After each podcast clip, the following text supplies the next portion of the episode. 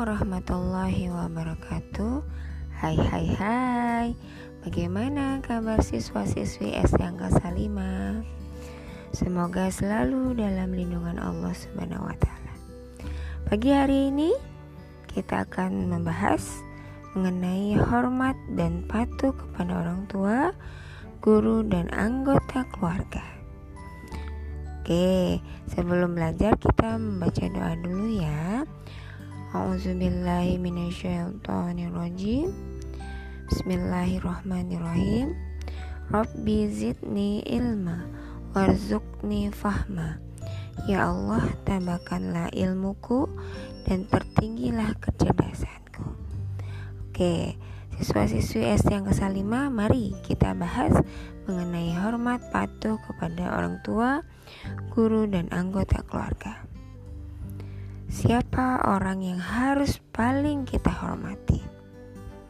Orang yang banyak berjasa kepada kita harus kita lebih hormati, yaitu orang tua, guru, dan anggota keluarga kita. Mereka banyak membantu dalam kehidupan kita.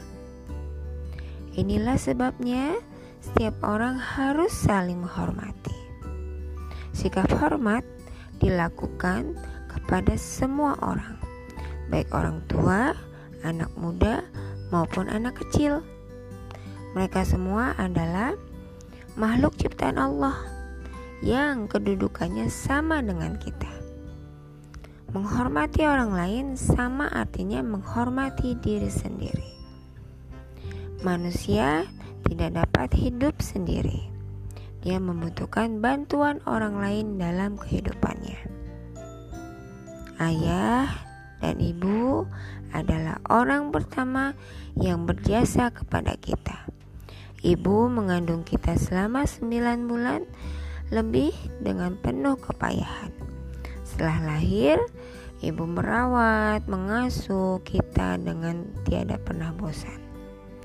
Demikian juga ayah dia tiada lelah bekerja setiap hari untuk menafkahi kita. Pergi pagi, pulang sore dengan harapan keluarganya hidup sejahtera. Lelahnya ayah, e, walaupun lelah, ayah tetap giat bekerja.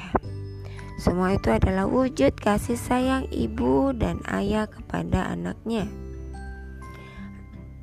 Orang uh, Ayah dan ibu adalah orang pertama yang harus kita hormati. Semua nasihatnya wajib kita patuhi.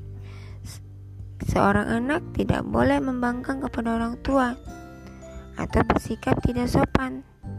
Anak yang membangkang disebut anak durhaka. Orang yang kedua harus kita hormati adalah siapa? Yaitu guru. Mereka adalah orang tua kita di sekolah. Guru sangat besar jasanya karena membimbing kita menjadi uh, anak yang berilmu. Kita bisa membaca, berhitung, memiliki keterampilan. Semua itu berkat jasa dari para guru yang dilakukan dengan penuh kasih sayang. Nah, setiap hari guru mendidik murid-muridnya untuk belajar. Dengan tanpa lelah, uh, guru berjuang agar anak didiknya cerdas. Meskipun terkadang muridnya uh, tidak nurut, para guru pun tidak putus asa. Nah, itulah mengapa kita harus hormat dan patuh kepada guru. Lalu, uh, kepada siapa lagi orang yang harus kita hormati? Orang ketiga yang harus kita hormati adalah anggota keluarga. Mereka orang yang tinggal bersama kita, itu adik, kakak, kakek, nenek, pembantu yang tinggal satu rumah, termasuk anggota keluarga. Kita harus hormat dan patuh kepada mereka. Mengapa? Karena uh, mereka merupakan anggota keluarga, orang yang setiap hari kita temui. Kita selalu membutuhkan mereka, baik ketika sehat maupun sakit. Semua anggota keluarga harus menjaga uh, kerukunan dan kasih sayang. Kita harus hormat kepada kakak karena dia lebih tua dari kita. Dan kita harus hormat dan patuh. Dengarkanlah nasihatnya, jangan pernah melawan atau berani kepadanya. Mintalah, mintalah bimbingannya ketika kamu belajar atau mengerjakan PR. Kamu, tentunya kakakmu akan membantu. Nah, kita harus sayang kepada adik karena dia lebih muda dari kita. Bimbinglah dia dengan penuh kasih sayang dan jangan bertindak sewenang-wenang. Dan kamu harus bisa mencontohkan bagi adikmu. Berakhlaklah yang terpuji agar adikmu dapat menirunya. Nah, pembahasan hari ini uh, semoga kita bisa menerapkan di dalam kehidupan sehari-hari kita. Kita harus hormat dan patuh kepada orang tua.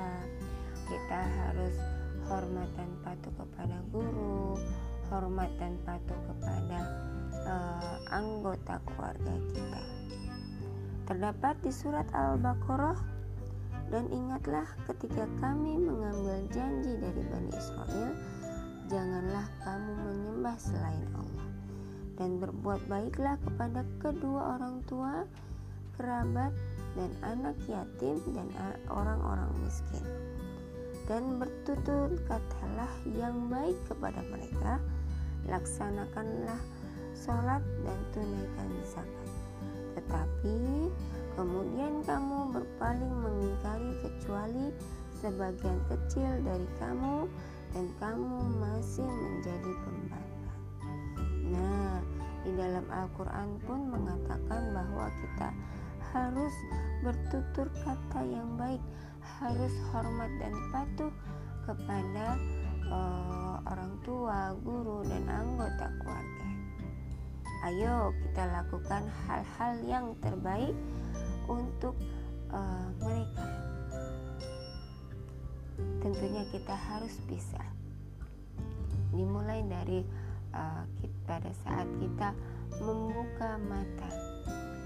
Alhamdulillah kita masih bisa membuka mata dan melihat dunia ini.